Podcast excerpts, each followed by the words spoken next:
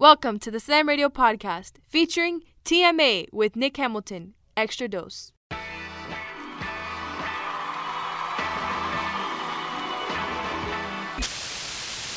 This is TMA with Nick Hamilton. Wake Yo Goat Mouth Ass Up. Ladies and gentlemen, I don't know what this is coming down through the audience, but look like it just came out of the basement. TMA with Nick Hamilton. Thank you because, because now Now we bring out our buddy Nick Hamilton.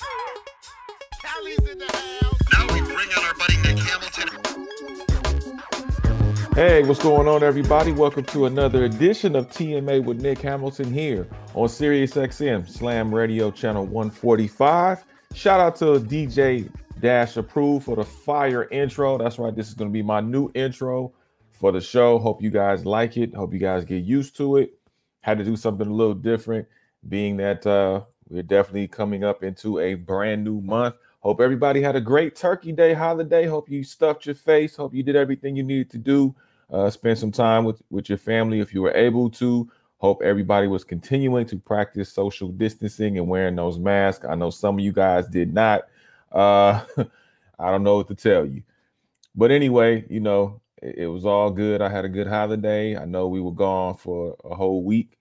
So we back like we never left.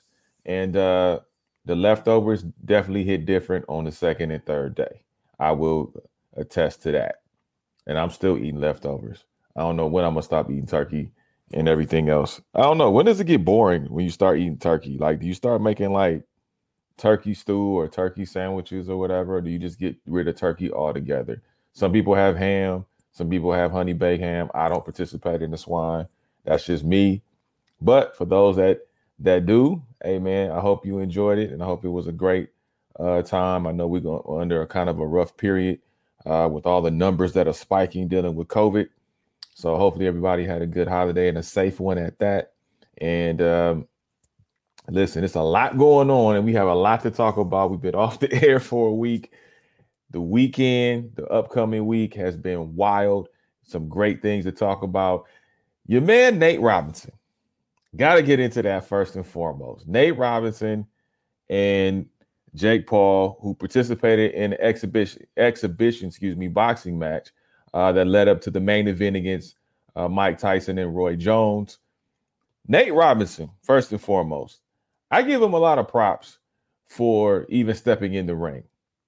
But my question is, and I know a lot of people, some people have defended him on social media because social media to- tore him a new butthole when it came to the level of clowning and laughing that we were doing because he was knocked out in the second round around the two minute mark. I mean, my man went to sleep. Night night. Want to go night night? That's exactly what he did. He went night night.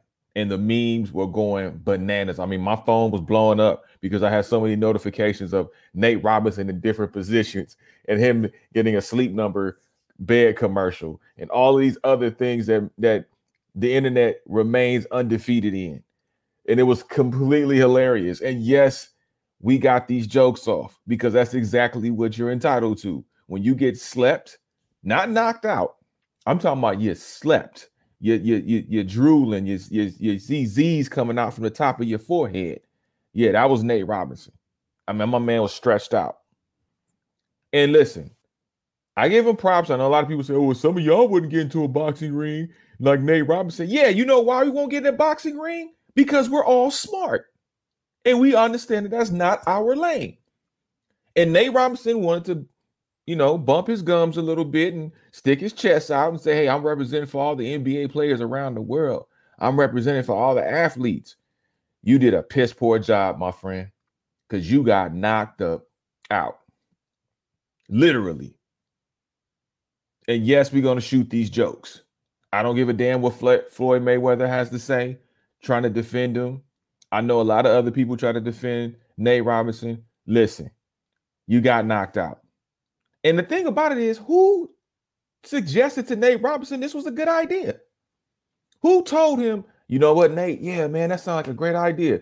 Go with the dude that that that fights on a normal basis, a guy that that makes sure he stays in the gym a, a lot more than you do. Go ahead and step in the ring with him. I mean, my who taught this dude how to box? My man had no defensive skills whatsoever. None.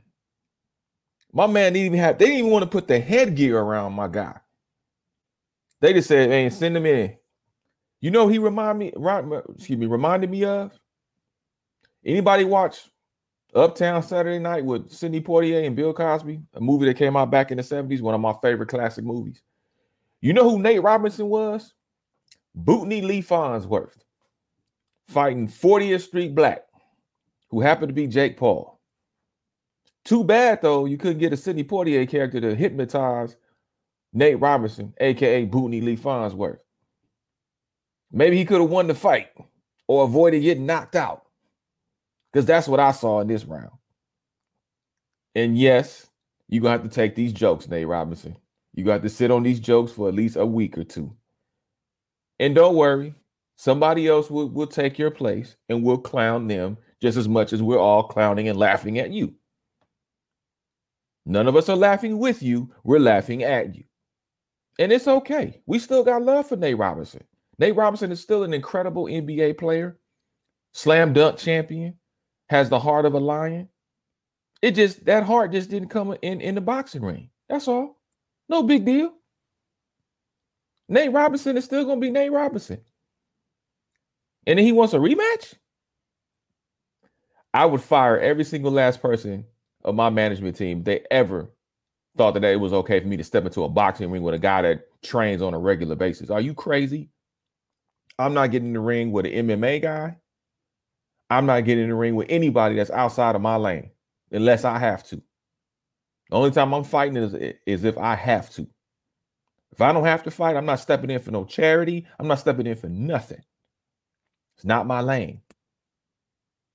God has a plan for my life, and that ain't it. Not at all. Not at all. And then you got Mike Tyson against Roy Jones. And Roy Jones out there looking flabby and sick. Look like he didn't he ain't he ain't lifted a dumbbell, more like he been lifting donuts in the last three and a half, four years. Mike looked like he been he was ready. Mike was trying to tear off Roy Jones's head. If Roy Jones wasn't with the wrestling moves and trying to bear hug and and and hang on to Mike Tyson, he was hanging on for dear life. Mike was trying to knock him out the ring. Mike was thought he was still Mike Tyson for Mike Tyson's punch out. Remember them six seconds? That's what Mike. That's what Iron Mike was on. Iron Mike was trying to tear his head off. Roy Jones like, hey man, you this is an exhibition. Mike don't know nothing about no exhibition when it comes to fighting. Mike knows one way about fighting. That's to knock you the hell out. And that's what Mike was trying to do. And they and they had the audacity to talk about it was a draw. Everybody in their right mind. Stevie Wonder knew that, that Mike Tyson won that fight. And Mike Tyson should have won. But the real person who was the victor of the night besides us who paid attention, who those of you that spent the 50 bucks on the fight, I did not. I had the hookup. I'm not gonna lie. And yes, I'm going to floss because I didn't waste $50 for that fight. The real champion of the night was Snoop Dogg. Because Snoop made that whole card interesting more than what it was worth. You had two fighters that are millennium millenniums past their prime. You had another fight where a guy had no business being in the ring. And Snoop made that possible. Snoop made it made that type of programming viewable. Snoop was absolutely terrific. He was the MVP that night, as far as I'm concerned. Snoop needs to call at least about 10 Laker games. And I will I want Snoop to call at least five to 10 LA Kings games. Yeah, I want to see Snoop call hockey games. You're damn right because Snoop was entertaining. He was funny. He said it was two uncles fighting the, at a barbecue. I mean, Snoop was it was thoroughly entertaining. Snoop was real. He was to the point. He gave you that commentary that you would talk about in the barbershop or in your backyard or at a barbecue. He was authentic. And that's what I loved about Snoop.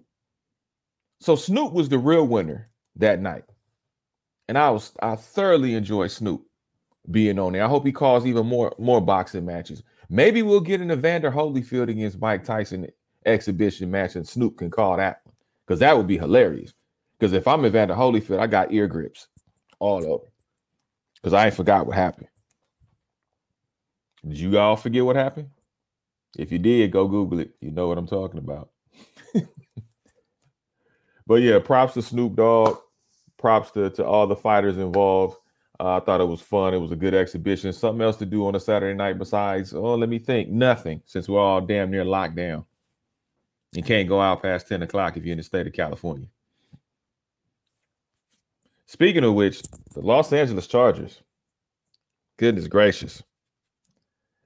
I love Justin Herbert. You've heard me numerous times say how much I love Justin Herbert. I think this kid is dynamite. I think he's the real deal. I know a lot of us and a lot of people out there thought he would he wouldn't make it the first year or he would struggle his first year in it, you know in the league or whenever that first year would come. I know many of us thought it was premature to put him out there this soon because he needed some work. And I was one of them. I thought, hey, you know what? If he had a year under his belt, he could be potentially a lot better than we expect him to be. But shoot, the hell with that. Justin slipped in like a glove. He fit like a glove. And not only that, Justin Herbert has a lot of strength. And I don't mean just physical strength, I mean mental strength, something you don't see in a lot of young quarterbacks these days.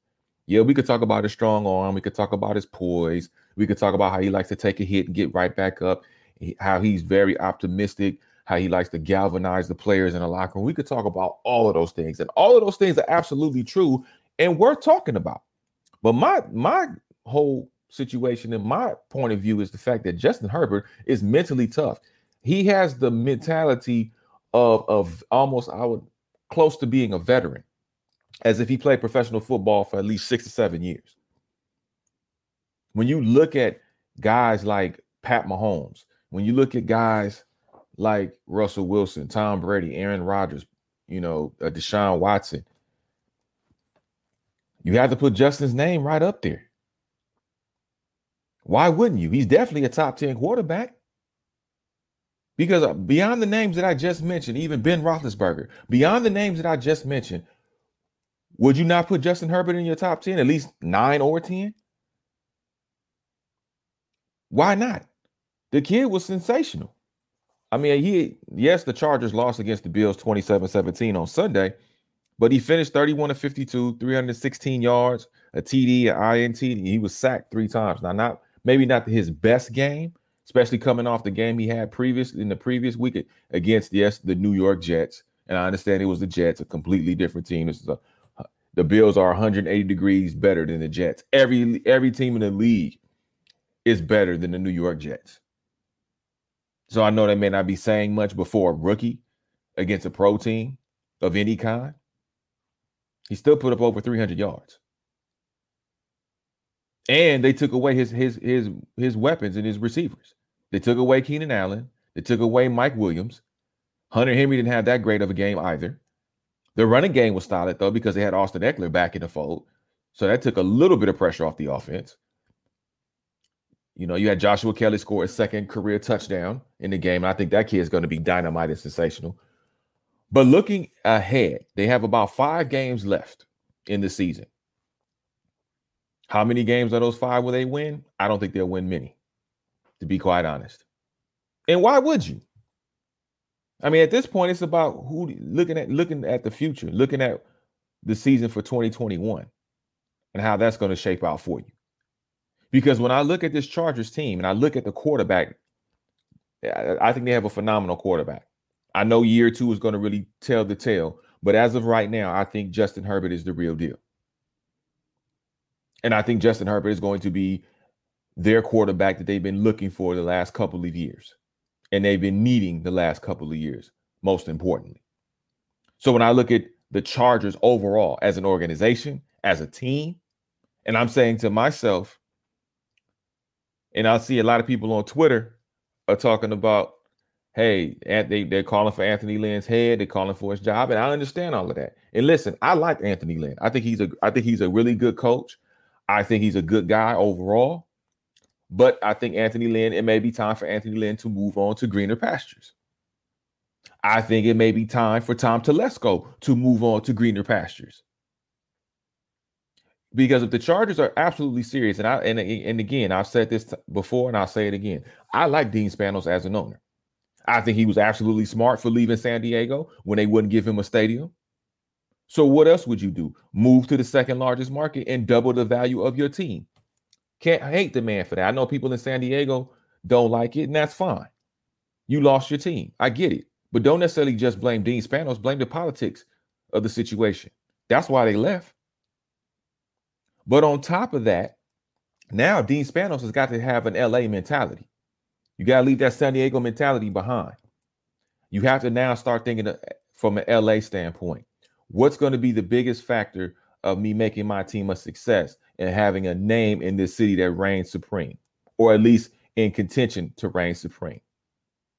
Well, some of the things you have to do is you got to clean house. Anybody with that's not na- last name of Spanos needs to be gone.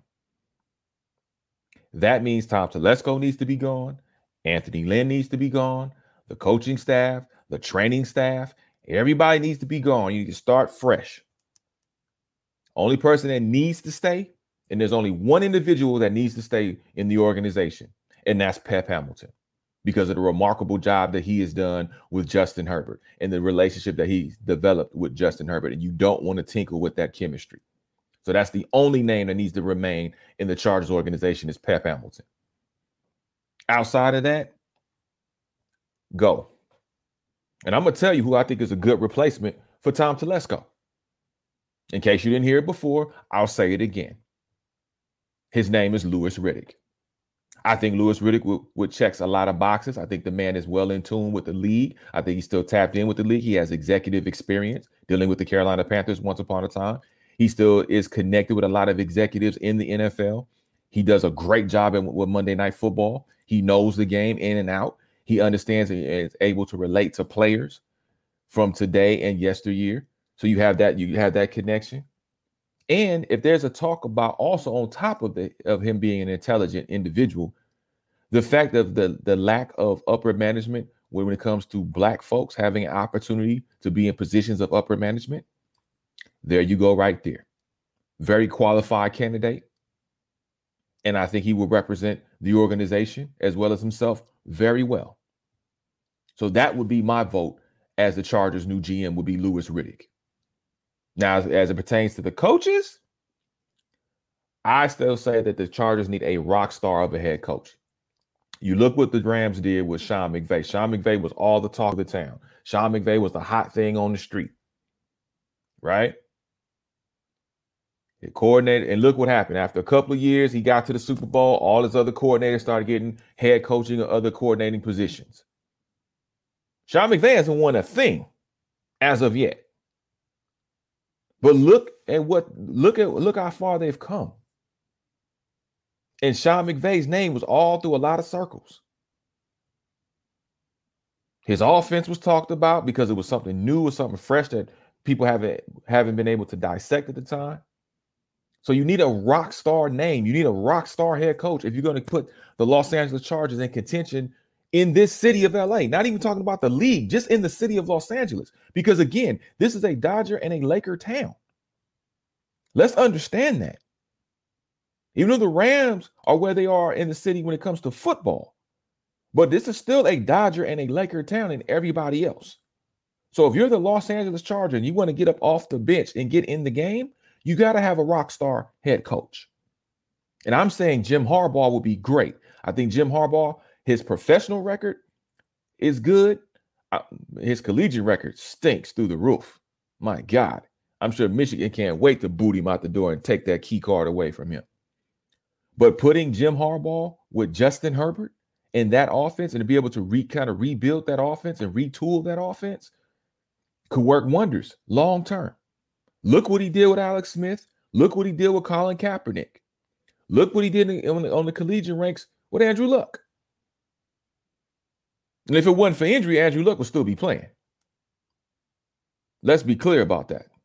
So if you're Justin Herbert and you're the Los Angeles Chargers, you want a Jim Harbaugh in your ear. And he's worked with Pep Hamilton before, so that works perfectly.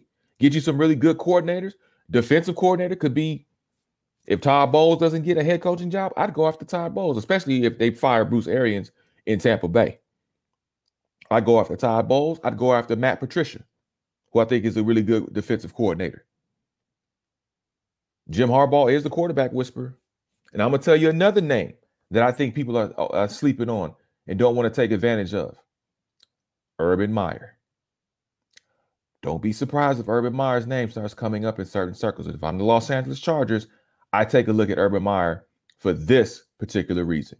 Well, so many of us are excuse makers. I mean, that's the way, that's part of who we are, and it, and it shouldn't be that way. When you see a team struggle, the first thing the fans and the, and the media blame are the players or they blame the coaches. It's never more evident than the NFL.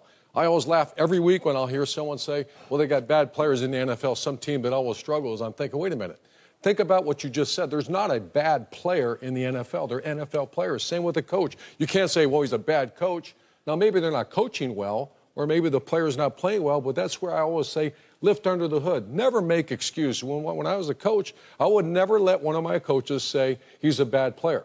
I would warn him and say, say that again, you probably have to leave because that's just, you're making excuses. Now, yeah. Dig deep and find out why. Every time I've had a team struggle, every time it's fallen one of three categories. Number one, there's some trust issue. The players don't trust the coach. The coach don't trust the players, or awful when the players don't trust each other. Number two, you really think about it, it's called a dysfunctional work environment, Reggie, and that's that, where the expectations are very high, but we don't work hard. I've been there before, coach. It's and, and the coach has to be real clear with his team. Say, wait a minute, that's going to lead to frustration, anger, disappointment because we want to win a championship. I got news, guys. We're not working hard. So quit, stop with the yeah. expectations. If your your work ethic must exceed or equate your expectations, that's a good environment. And the last one is real obvious. You got a selfish team, man. You got problems on your team. Football is a unselfish sport. That means you have to do the nasty that means I'm a running back. I got to go protect for my quarterback. Yeah. That you don't always get to carry the ball. Sometimes you have to run down a kickoff 22 miles an hour and throw yourself into someone coming 15 miles an hour the other way. That's not fun. Why would you do that? Because you love your team and your teammates. So when you hear mm. LSU, Penn State, Wolverines struggling, stop with the bad players. I, I, get sick of hearing that. It's not the players. Mm. I don't think it's the coaches. But there's something wrong. Lift the hood, find out one of those three things is usually the reason. Now you see what I'm saying? You need a coach like him on the professional ranks with a with a, a, a, a potentially rookie of the year candidate coming into 2021. The Chargers have options, folks. But let's just see if they take advantage of those options and those options play in their favor long term. All right, coming up on the other side of the break, I'm going to talk about the Los Angeles Rams and their struggles, as well as the NFC West, who I believe is the toughest division in all of the NFL. I'll have my my guy break everything down, give me some insight, see what's going on in the world of the Los Angeles Rams. Uh, his name is Eric Williams from Sports Illustrated. So make sure you stay tuned. You're checking out TMA with Nick Hamilton here on Sirius XM Slam Radio 145. Yo, what's up? Baby, let's go. This is Tua Tagovailoa. Yo, Sway Calloway. This is Spice Adams. This is Michael, the playmaker everything. What's up? This is Gronk, and you're listening to Slam, Slam Radio. Radio, Sirius XM. Yeah.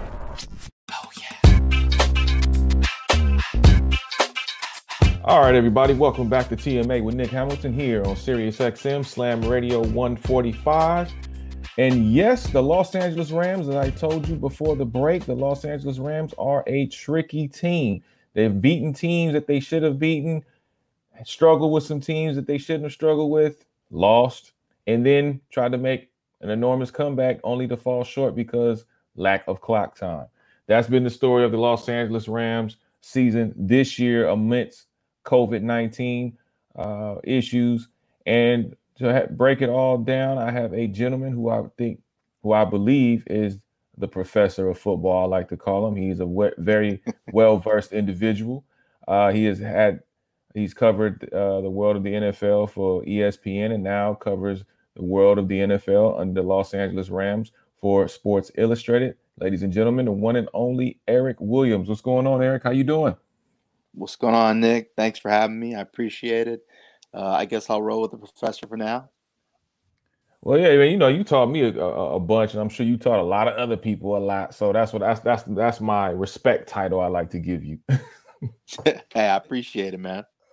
So let's talk a little bit about the loss on Sunday. Uh, the, the 49ers came in, uh, pretty much continued that, that mental dominance over the Los Angeles Rams. They won 23 to 20 thanks to a late uh, game winning field goal. And so when I looked at the Los Angeles Rams, I look at this, this 49ers team who's been plagued with between COVID and injuries. Um, they they have been pretty much still on point. Uh, there's still a, a, a, hair's chance of getting into the wild card race. And then also too, when I looked at when I watched the game on Sunday, it seemed like they really shrunk the field. Uh, they made sure they they they ran their defense their way, and the problem seemed to be pointing at not only the Los Angeles Rams as a team, but at Jared Goff, who sh- who was brought in to deliver the deep ball and couldn't deliver the deep ball. Yeah, um, you know, Jared Goff is kind of like the team itself. He's he's an enigma. You know, there's games where he just goes and plays lights out. Like a couple weeks ago on the road against Tampa Bay, I, I thought he had his perhaps his best performance. It was his best performance of the season, threw for 376. Uh, just led them as an offense, was accurate, um, showed ability to to to you know make plays against the blitz. Um, and then you watch him against the Niners, and you're like, is this the same guy you saw two weeks ago? Um, as you mentioned, the Niners shrunk the field, basically dared Goff to throw deep. He had a couple guys open at times, but wasn't able to deliver the ball, and then just made some head scratching mistakes that you wouldn't expect a guy his caliber that's been in the league as long as he as he has to make. Um, he's got 14 turnovers on the season, tied with with Cousins for second most uh, in the league. Only Carson Wentz has more at 18. And since 2017, Goff has given it up 62 times. And only Jameis Winston has more. And Jameis Winston is now the third string quarterback for the New Orleans Saints. That you right. talk about kind of company he's keeping right now in terms of turning over the football. The, the issue with me with Goff is with the way that the defense is playing for the Rams, they're playing lights out he just has to manage the game. He doesn't have to to be a hero out there. Just make the plays that are that are there to be made. Don't give the ball to the other team, and you have a pretty good chance that you're going to win the game. And I don't know if that's Goff's issue or if that's McVay's issue in, in terms of just wanting to to get to these innovative plays where he feels like he has mismatches and maybe he's putting too much trust in his quarterback to be able to deliver for him because as you've seen, he's he's delivered in the past. Um, but you can't have these these games where he has these these setbacks in terms of his development because of where you know people think this team could be at the end of the year. Um, so that's kind of where, how I see Goff right now. I believe at times he he can be a top ten quarterback, but then when you see games like this, it kind of gives you reservations and pause. Absolutely. And I'm glad you brought up uh, head coach Sean McVay because as I was cruising through Twitter on Sunday night, you know the Twitter's the, the Twitterverse likes to go hard when the fans don't like that, what their that, team. That could be done. a scary place. it can be for some. It absolutely could be there for some, and especially for Sean. And one thing I noticed about what a lot of fans pretty much tweeted in common was the fact that if it, they weren't necessarily totally blaming Jared Goff for his his his lackluster performance, but they were more looking at the play calling abilities or the inabilities uh, of Sean McVay and how they were saying, well, what's be, really being camouflaged here? Is it the fact that Jared Goff and his his weaknesses are being more camouflaged, or the fact mm-hmm. of the inability of Sean McVay not being able to make those those top notch play calls like as we've seen him in, in years prior? And I think further magnifying that is the fact that he's going against Kyle Shanahan, who he he grew up in a league coaching with. And, and Shanahan's kind of been McVay's kryptonite, to be honest. I mean, they've lost four straight to the Niners. It seems like Shanahan is in his head a little bit and kind of knows already what McVay's going to do before he does it. And the defense is just kind of a step ahead of, of in terms of what McVay wants to do on offense. And then along with that, I feel like with McVay being an offensive coach, it's hard for him to kind of take a back seat to the defense, which is really leading this team right now. I mean, this is a this is a defensive team. Their best players are on defense. Aaron Donald, Jalen Ramsey. He brought in this new defensive coordinator, Brandon Staley. That that's that's putting in work. I mean, defense is top five in the league. They're they're really lead team. And so if you're a head coach who is a who is known for being an innovator on offense, it's got to be hard for your ego to go out and watch the defense and not kind of want to contribute uh, as a, as a, as an offensive mind. And so maybe maybe he has to humble himself a little bit. And I'm, I'm sure McVay knows the deal. He, he's a great coach. He's a smart guy. Um, but I think when you're in the moment, it, can be hard to maybe kind of dial it back a little bit and really kind of it's okay to punt and, and let your, your defense go. We had a little bit of technical issues with. I'm sure Eric will be joining us momentarily, but yeah, I, I tend to agree with him. I think Sean McVay is a good coach. Yep, I'm here. Are you back, Eric? Yep. Okay. Had a little technical difficulty. You Go got ahead. me? Yeah, I got you. Go ahead. Finish what you were saying. Yeah, just just like I was saying before, I, I think that McVay is a good coach, but I do feel like um, in those situations where Goff is struggling a little bit, he's got to kind of dial things back and really play from a defensive mindset. And it's okay to win a game 2017 versus you know 33 to to 27 if your defense is playing that well. Absolutely. I mean, I'm, I'm glad you mentioned the defense because I know I know you were at SoFi Stadium on Sunday. I was on the call. Uh, and, and to me, it seemed like Aaron Donald, as much as he's been dominant this season, I mean, he's had 10, I think it's the, this is what the fifth season, no, the fifth time in the season, he's had 10 plus sacks in the season, something to that degree, Mm-hmm. um, where he looked a little frustrated, as if, hey, man, we're doing the heavy lifting and what's going on with the offense. And I'm not saying that there's any kind of riff, or I don't want to even allude to there's any kind of riff Right. in the locker room, but it's it it it it's it seemed to for the first time at least it appeared to me that it started to weigh on guys like Aaron Donald and the rest of that defense. Like, hey, we're doing the heavy lifting. What's up with the other side? Yeah, I think that's natural anytime that you have one side of the the ball playing better than the other side. That's going to be natural. They're going to be looking at the other side of the ball like, hey, can you guys kind of get your stuff together and maybe we can win this game.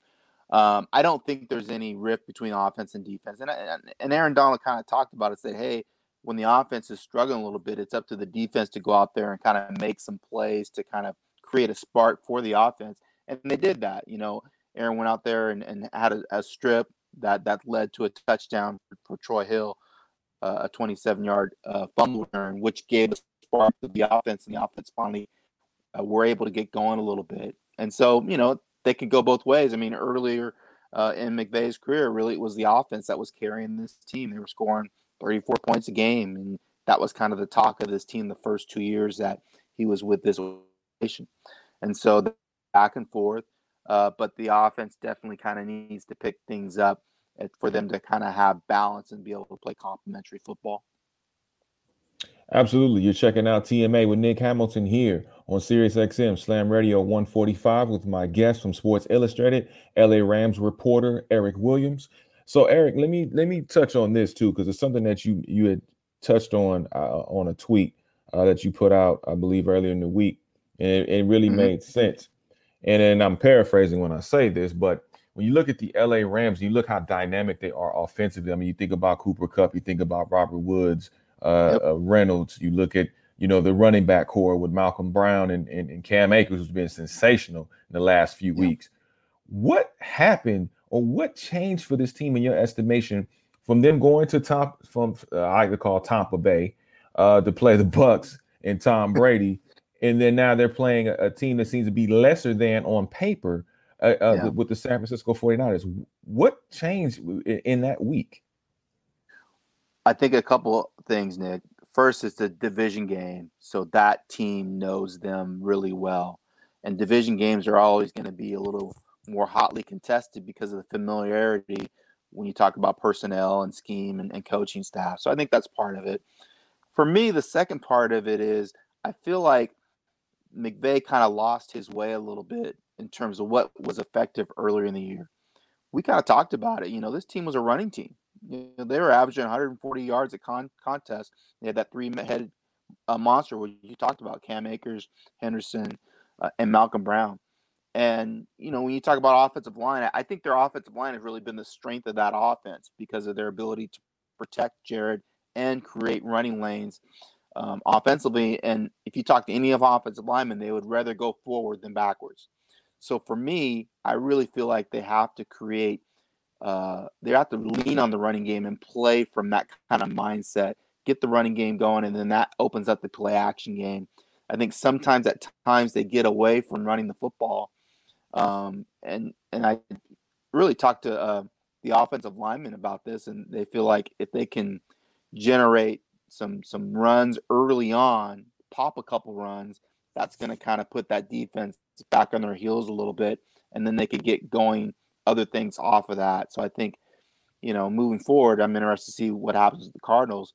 You know, will they try to get Cam going? Because Cam to me is is maybe their most dynamic playmaker, and you saw it on that 64 61 yard run.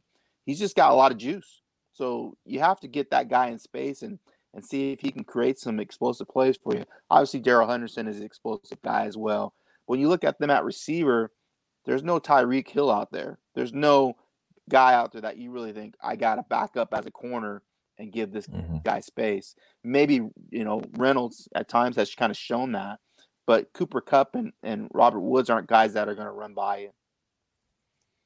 Absolutely. I mean, I, I, I look at Cam Akers almost like an Austin Ekeler type, just more more yep. like you said, more juice, a lot more elusive, uh, ability to catch out of the backfield, which I feel like the Rams need to utilize a lot more with his yeah. ability to be able to catch out the backfield and then do some trick plays. I mean, we saw uh, on Sunday a trick play with with Josh Allen and Cole Beasley launching it into the end zone. I mean, yeah, when are we ever going to see anything? You think McVay will be able to mix things up like that to kind of throw some defenses off kilter? You know, they run this jet sweep. What's wrong with Cam Akers running the jet sweep? Put two Hello. running backs in the game. I mean, that's really what it essentially is: is a running back on the on the as a flanker. I you know I would I would like to see two running backs in the game just to see how the defense adjusts to that and and to give them on give it to them in the jet sweep. I mean, that's what Deebo's doing, right? For the for the Niners. Woo, is he's he? essentially a running back.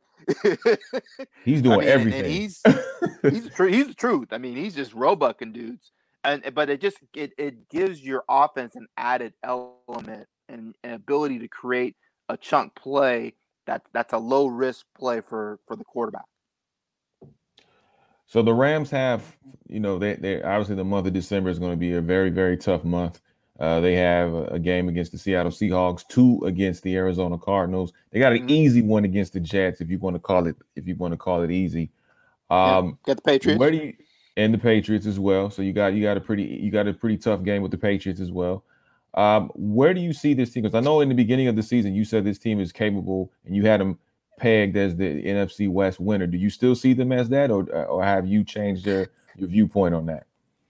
It really just depends on on what Jared shows up the last part of the season. Wow. I mean, if if it's the Jared that we saw against Tampa Bay, then yeah, I, I feel like they could they could get to you know ten and six and, and win the division. But it but if it's the guy that's going to turn the rock over like against the Niners, and I think it would be hard for them uh, to get to the playoffs. So really, I, I, mean, the quarterback is the most important position on the field because he touches it on every play on offense. So you have to have consistency in terms of your level of expectation, what you're going to get week in, out.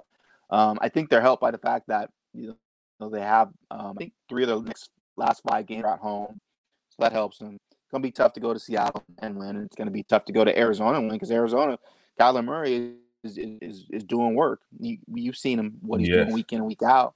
So that's a different team. Even though I think they've beat their, I think McVay six and zero oh against Arizona since he's been uh, uh, the head coach, and I think they've won those game games by at least twenty points. So they've been pretty easy games for them. I don't think that's going to be the case this week.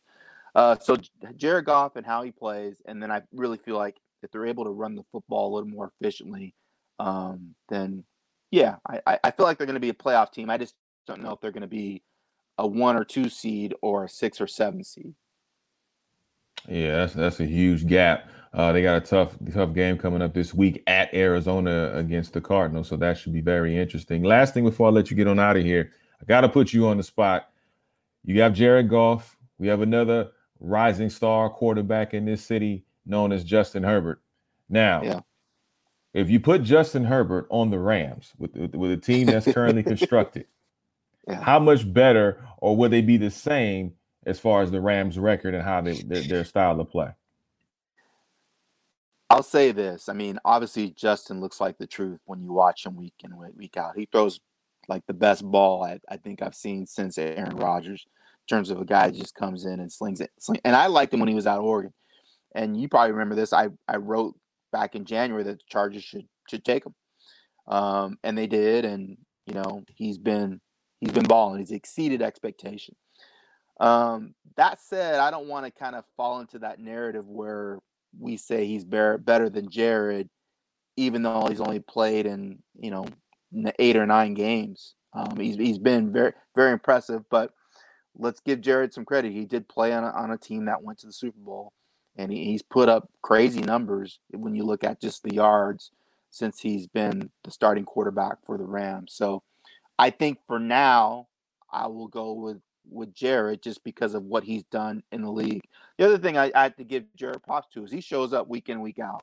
You know, Brett Favre always said availability is your number one ability, and he plays through pain, and that that's important. You know, because you know he's going to be out there uh, in the starting lineup every week. That said, I do like the upside of Justin, and if we're talking about the, over the next three or four years, I probably would lean towards Justin just because of the talent that is there and his ability to make all the throws, his athleticism, eh, which I think is underrated, because um, he can break out and and take off for forty yard runs, and and that really impacts a defense because as a defense you can't plan for those unscripted plays. Uh, but right now, I, you know, I, I would go with. Yeah, I like. I mean, this is the thing with Jared Goff. I think a lot of people who don't really understand or really pay attention to. This is really the first time Jared Goff has had an offensive coordinator. When you think of other quarterbacks, like yep. you think of the Roethlisbergers, you think of uh, Kyle Shannon. I mean, uh, excuse me, Kyle Kyler Murray rather. You think of Deshaun. Watson, Pat Mahomes. All of those guys have had offensive coordinators from day one. Jared hasn't really had an offensive coordinator. So, I, am I wrong to think that there may be some some woes as far as just the, the, the, chemistry and the timing of Kevin O'Connell merging with Jared Goff and those guys remaining on the same page? Yeah, I think that's fair, but I also feel like having that that go between as a person he can talk to and Kevin, and that's that that can go and talk to McVay about things, and having a guy that's coaching him consistently on a regular basis on the field and that played the position in the NFL, I think that's helpful too but yeah, obviously you're going to have a transition when you when you have a guy that comes in and, and needs to learn how um, you know Goff plays and, and and how he responds to coaching and those kind of things. Um, but I also think that in long term, I think it'll be helpful to have O'Connell there as the offense coordinator. It's definitely proven. It's definitely proven worthy. Uh, no question. Thank you so much, the one and only Eric Williams from Sports Illustrated. Please let everyone know where they can find you and all your great work, sir. Yeah, and thanks for having me, Nick. I appreciate it. You can hit me up on Twitter, Eric underscore D underscore underscore Williams. Sorry about all the underscores, but there's a lot of Eric Williams out there. And then you can find my work on Sports Illustrated on the Rams page uh, at that at that. All right, the one and only Eric Williams. Thank you so much, and uh, we'll look forward to these final five games of the regular season. Hopefully, we can get through them without any more uh, COVID nineteen issues and uh, see these guys in the playoffs. I hope so too. I hope they can finish the season and we can get to the playoffs. Thanks again for having me, Nick. I appreciate you, Mal. Absolutely, my pleasure. All right, y'all. Coming up after the break, we'll get into some NBA and Major League Baseball. Can they end the rolling blackout as it pertains to the lack of Black American baseball players? We'll get in more in depth in that. All that and more here on TMA with Nick Hamilton here on Sirius XM Slam Radio 145. This is SiriusXM 145 Slam Radio. All right, y'all. Welcome back to TMA with Nick Hamilton here on SiriusXM Slam Radio 145. Talking a little bit of the NBA. Yes, that's right. Training camp is going on, or at least about to start very, very soon. Yes, I know. Short layoff, short break. Anyway, we got a lot to talk about when it comes to the NBA. Please help me welcome my next guest. I'm sure you've seen this guy all over the, the, the digital space, him and his partner TPJ, known as Hoops and Brews. They like to get into it, they like to go at it. I call them the modern day Max and Stephen A, or Shannon and Skip, however you want to slice it. But these guys are definitely knowledgeable. They know their stuff. I definitely want to bring one half of Hoops and Brews and H&B Media on board. Please help me welcome the one and only Pavi. What's going on, man? How you doing? I'm good, man. How you feeling? First off, thanks for having me. Appreciate it. Hey man, you know we, you and I had talked on Twitter a couple of days yeah, ago. Yeah, we, yeah. Were, we, were, talking about a particular subject, so I had to have you on, man. I wanted to get your expertise on it as well. Um, maybe TPJ might jump in here at some point as well. uh, but I want to get your expertise since you and I had communicated. And we were talking about the Los Angeles Clippers. Now we know the dominance of what the LA Lakers did. We'll get into that momentarily. But the Los Angeles Clippers recently obviously signed Serge Ibaka, which was a big move. Um, a, you know, a real a, a guy that can really stretch the floor, play the four spot, have some experience with winning championships. Obviously, have some experience working with Kawhi Leonard uh, from their days in Toronto. Um, but to me, it seemed like they didn't fill the the bigger void that needed to be filled, which was not just having a point guard, but a point guard with a voice that's so missing in that locker room. And you and I, you know, TPJ, we've all been in that locker room last season. We all know what it was like pre-COVID. Um, what are your thoughts on the Clippers moves? And it also is a is a uh, how well do you think uh, Nick Batum would fit into that that space uh, with the LA Clippers? Um, well, I'm gonna just pick up with Nick Batum. First off, with Nick Batum, I think that we all have to remember that he was a all-star caliber wing when he was in Portland. He was an Mhm. all-star caliber wing. Even when he that's that's the reason why he got 120 million from Charlotte. It wasn't like they just gave him the money. He was very, very good. Now he has been hurt. He has been ailing for the past, I don't know how many years that made the contract basically laughable at a certain point because he just wasn't out there to play. But when he's there, he's good. Um, he's also a guy he can, you know, defend. He can hit a three. He can also play make a little bit. Obviously, you don't want to like, you know, put him at point guard, but he's like in the mode of what, you know, I think once Scottie Pippen came along, that was kind of like the mode of like a new, you know, forward was. He's kind of like in that mode. Now, do I expect him to go back to his playing days in Portland or even early in Charlotte? I do not. But I do think that if he's in a role where he where where he can play, you know, 10, 15, 20 minutes, he can at least help off the bench. Um, as far as them needing a point guard, yes, I do agree. Um, I think that that's one thing that they still haven't filled yet. Obviously, you know, maybe they may have some other moves, you know, um, um, you know, um, up their sleeves that we don't know about yet. That's a need they haven't filled yet. But I, when even when I think back on the season, I don't think point guard was the reason why they got eliminated in the playoffs and bouncing um, second round. I think it was defense.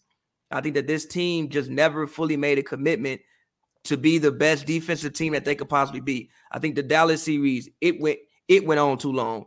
Even when Luka had the 40 point game, everybody's crediting Luka. I'm like, yeah, but they just ran the same drop coverage like 30 million times. When they actually started switching them up and throwing different looks, he didn't look the same. Even the um Nuggets series, Jokic ran well, Murray ran well. I um Porter ran well at certain points. I just think that defense was was something that they I thought that they would be one of the better defensive teams in the league.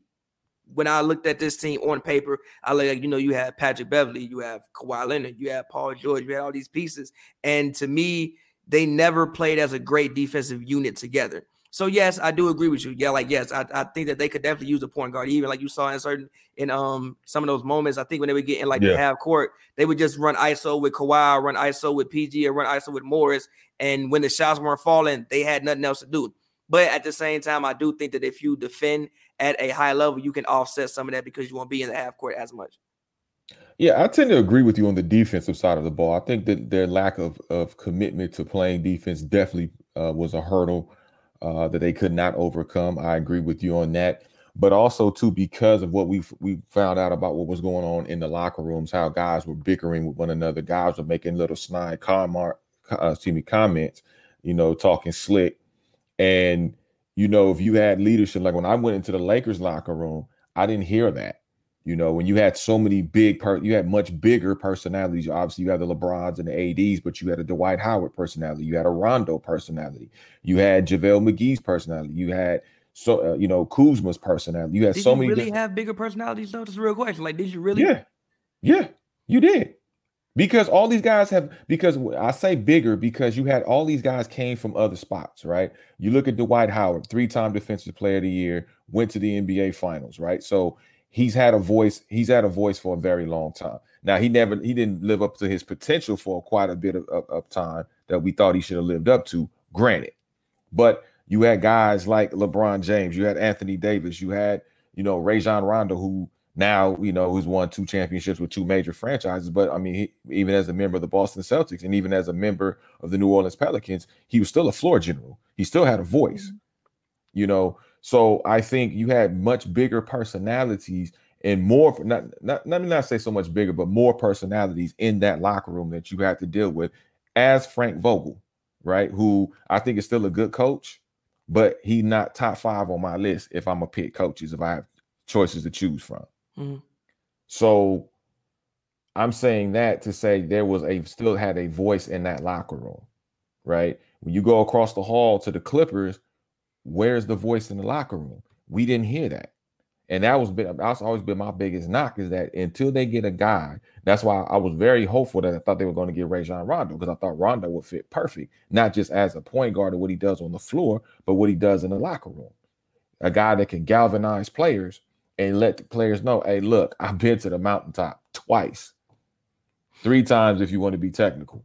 See, I just think that last year the Clippers players had a lot of agendas. Obviously, like Trez, he's he's in a um, contract year. Also, we have to realize this was the team that you know had, that uh, that I want to say shocking series against the Warriors. Like they were kind of a ragtag team, and then you just inject the defending champion, well, well, well, Kawhi Leonard, the the reigning Finals MVP, and a guy who was a top three MVP candidate from the from the season before with the leftovers that were there before. So I think you also had like fractions within the team. And honestly, I think the Clippers had more individualistic personalities than what the Lakers did. Like, yes, you could say what you want to say about Dwight, but Dwight was halfway out the league. Nobody wanted Dwight. The reason why he was on the Lakers was because Boogie got if Boogie don't tear his ACL, he probably ain't even there. Anthony Davis, he's Anthony Davis, but at the same time, what have you done in the NBA? really is Bron and is Rondo on that team last year. I think Pat Bev probably was the emotional leader last year. Pat Bev was doing this thing. Lou Williams has been the reigning six man for however how long. Lou, Lou Williams was basically the number one option for the past two three years. You come now, you third on the list. Then you bring in Morris. Then Patrick Patterson had his little thing that he did on like the you know uh, internet. Then you bring in Reggie, who I didn't even know that Reggie and PG were best friends like that. I had no idea that they was best friends like that. That's a whole nother dynamic. They might have just been hanging around each other and not you know maybe talk to the rest of the team. And also Trey, like I said, Trez was in a was was was in a contract year. So I would hope that this season um they failed and I think that failure was good for them because at too too many times last year, they act like they was the reigning champions. Like, yo, Kawhi won a ring. Kawhi was with the Raptors and they won. Y'all didn't win. So where's this championship pedigree that we heard them talk about so much last year? Yeah, that was on that Bill Cosby. We are rich. No, we are not rich. We not I rich. Am I am rich. I am rich. I am Rick. So so while I do agree with you, like yes, that was like yes, maybe like a point guard, whatever. But I think mm-hmm. niggas had a lot of like character issues last year that was on them and was on them to fix. Which I'm actually happy that they lost the way they lost because now somebody can come in and tell them something like, yo, y'all not all that. I don't care what nobody said, y'all not all that. You got to listen to me because you know what happened last year. Yeah, well, there's a team that is all that, and that's the Los Angeles Lakers, who are, who are the 2020 World Champions. Despite them being in the bubble or not, they still played extremely hard. Um, it was a definitely a, a, a, heavyweight bout between them and the Miami Heat, but they seem like, I mean, it seemed like they went on steroids now, and I don't mean that. I mean that you know, figuratively. Um, when you added the pieces that they've added, I mean, you have Montrezl Harrell, um, you you added, you know, Marc Gasol, who who's a, a, champion a couple of years ago with the Toronto Raptors. Um, you you add to me, which I thought was a bit the best move to me was Dennis Schroeder. I thought Dennis Schroeder coming to that squad was huge. I thought it was a big time move. What did you think about the Lakers moves, and how do you think that all ties in? And where do you think they what, what do you think happens with them this season? First, I'm gonna say I like what they did. I still think that they are the favorite. Um, I think losing Rondo hurts. I honestly, I think Schroeder is an upgrade scoring wise over Rondo, but I don't think you can substitute Rondo's mind, substitute his basketball IQ, and substitute, like you said, even locker room presence. Like I can only imagine the nights that him and Bron probably stayed up just breaking down film, or even just like the smaller intangibles. Like one of the players that stands out for me the most in the um, Lakers postseason last year was, I think it was game two. Um, I think it was like a basically like a tie game at the end of the third quarter. Rondo picks up a charge on Russ. That's Russ's fifth foul. If Russ doesn't pick up that fifth foul, then you can't go at him pretty much every other possession after that and break the game open. So I think that they got better, but at the same time, I think they also got worse defensively. Like even with Danny Green, yeah, Danny Green was not making anything, and I think he shot his his way out of Los Angeles, but he was still defending. Like he was he the reason why he was on the court was because he was still defending. I think that Trez is um better offensively, but a decrease in defense. Marc Gasol, I like Marc Gasol, but even what I saw Marc Gasol last year in the Raptor series, he couldn't stay on the court. He physically couldn't stay on the court. Now, will them getting quote unquote worse defensively matter? It probably won't. Number one, we gotta look at Anthony Davis. He's still young. He can improve.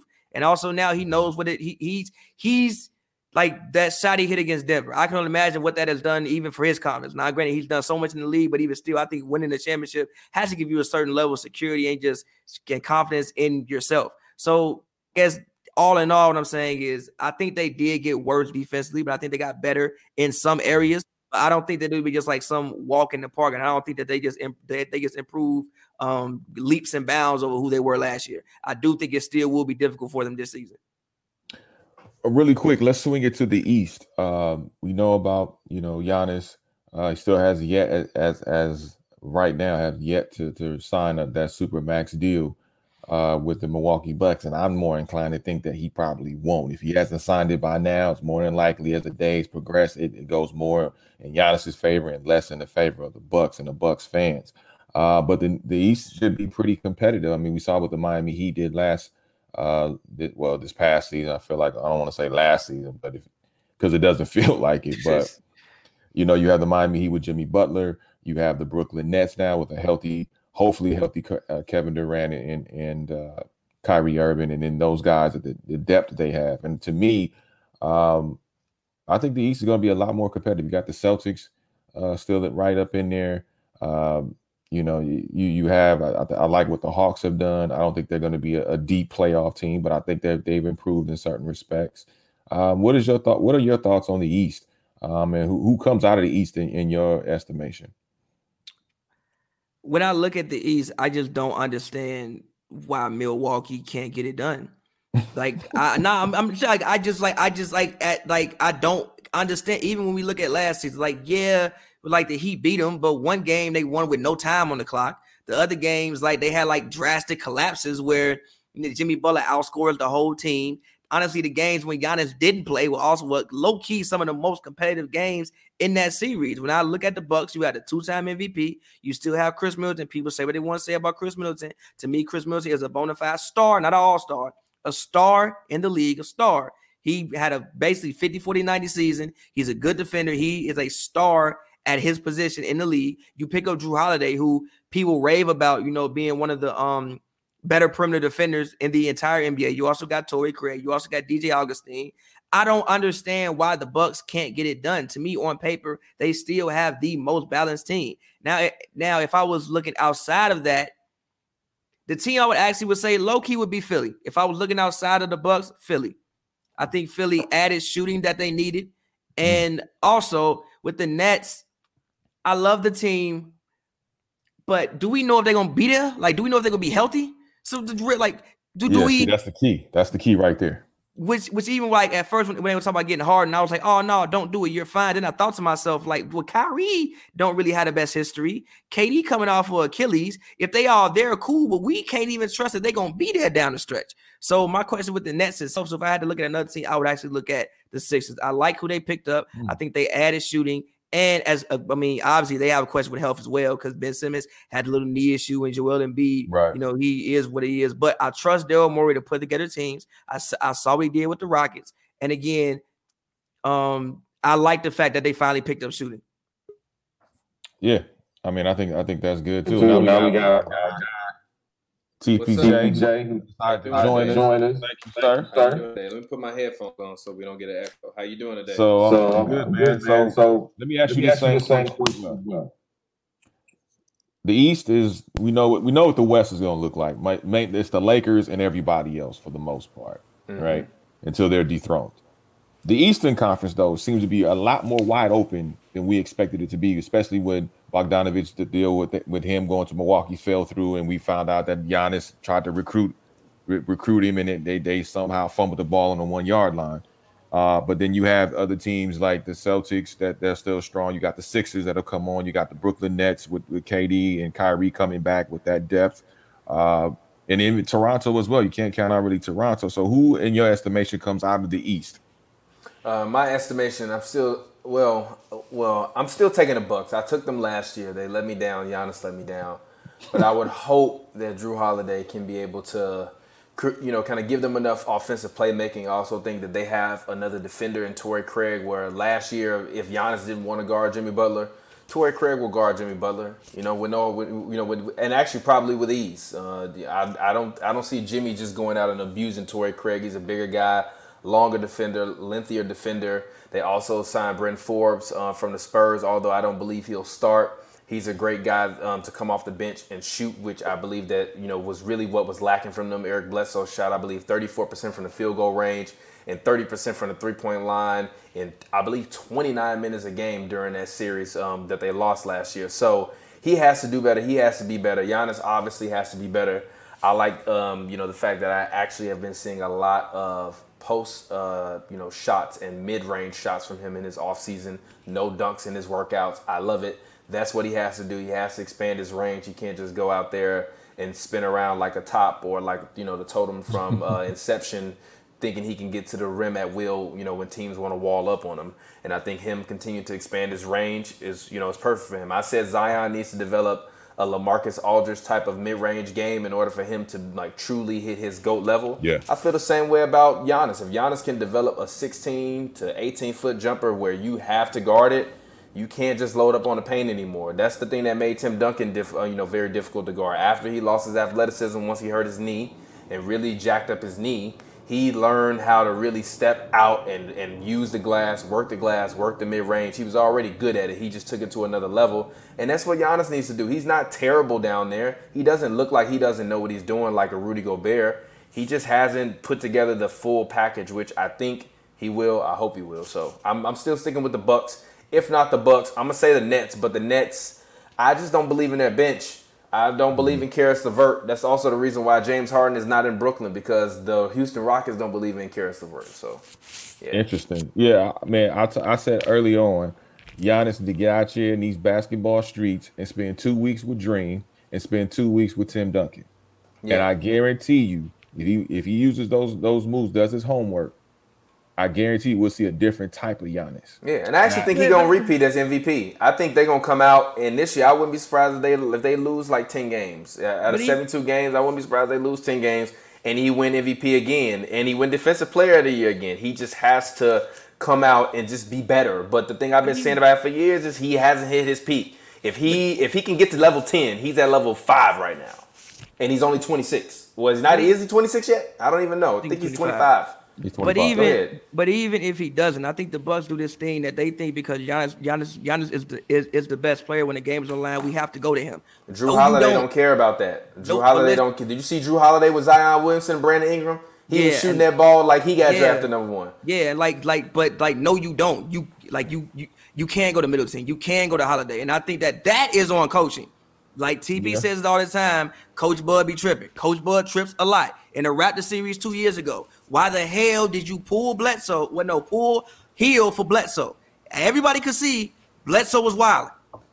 Keep healing the game. Last year, why, when you need a bucket with 17 seconds left, are you even giving Giannis the ball to let him run up against four people? Give somebody the ball who can actually score. When Giannis wasn't there and Middleton was there and he had to be put put in the positions where he's actually successful because you have to go to him. Those were the most competitive games, and they actually won one of those games. Yeah, I, I said they they got to start running the Bel Air offense. Like you got to start passing it to Will. Like you got you you have to be able to spread the ball, fellas. I would love to have you on in a couple of weeks. We can really break down the NBA um, and really get both you guys on and, and locked in because I, I, definitely want to have you guys on the show again. Please let everyone know where they can continue to follow you all and all your great work and congratulations on all the new ventures as well. Thank you. Thank you. Uh, you can find me on Twitter, Instagram at ReelTPJ. That's R E E L T P J. You can also, if you're looking to start your own podcast and you don't want to use software and you just want somebody to produce it, go and check me out at tpjtv.com. We will help you produce your podcast and bring it to the world. Um, as always, for, for follow me on Twitter at PavWorld, P-A-V-Y World, all one word. That's Twitter and um Instagram. Go check out Pavverse.com. I also am an artist as well. Um, so go check out my new record, Letter to My Exes. Like I said, Pavverse.com. That's P-A verbs. It's all one word.com. There you go. Two of the most talented guys I know. Keep me on my toes, most definitely. Thank you guys so much for coming on TMA with Nick Hamilton, and I look forward to talking to you guys soon. Appreciate Thank it, Nick. Thank you. All right, y'all. That'll wrap it up here on TMA with Nick Hamilton. Thank you so much. I know we didn't get a chance to talk MLB, but we'll get into that next week, hopefully. and they're rolling black out when it comes to developing more Black American baseball players. Thank you so much for tuning in. You're checking me. Make sure you check me out on all things social media at Nick Hamilton LA. Until next week, stay sharp. I'm out. The views and opinions expressed on TMA with Nick Hamilton Extra Dose are entirely those of the host, guests, and callers and do not necessarily reflect the opinions of Slam Radio.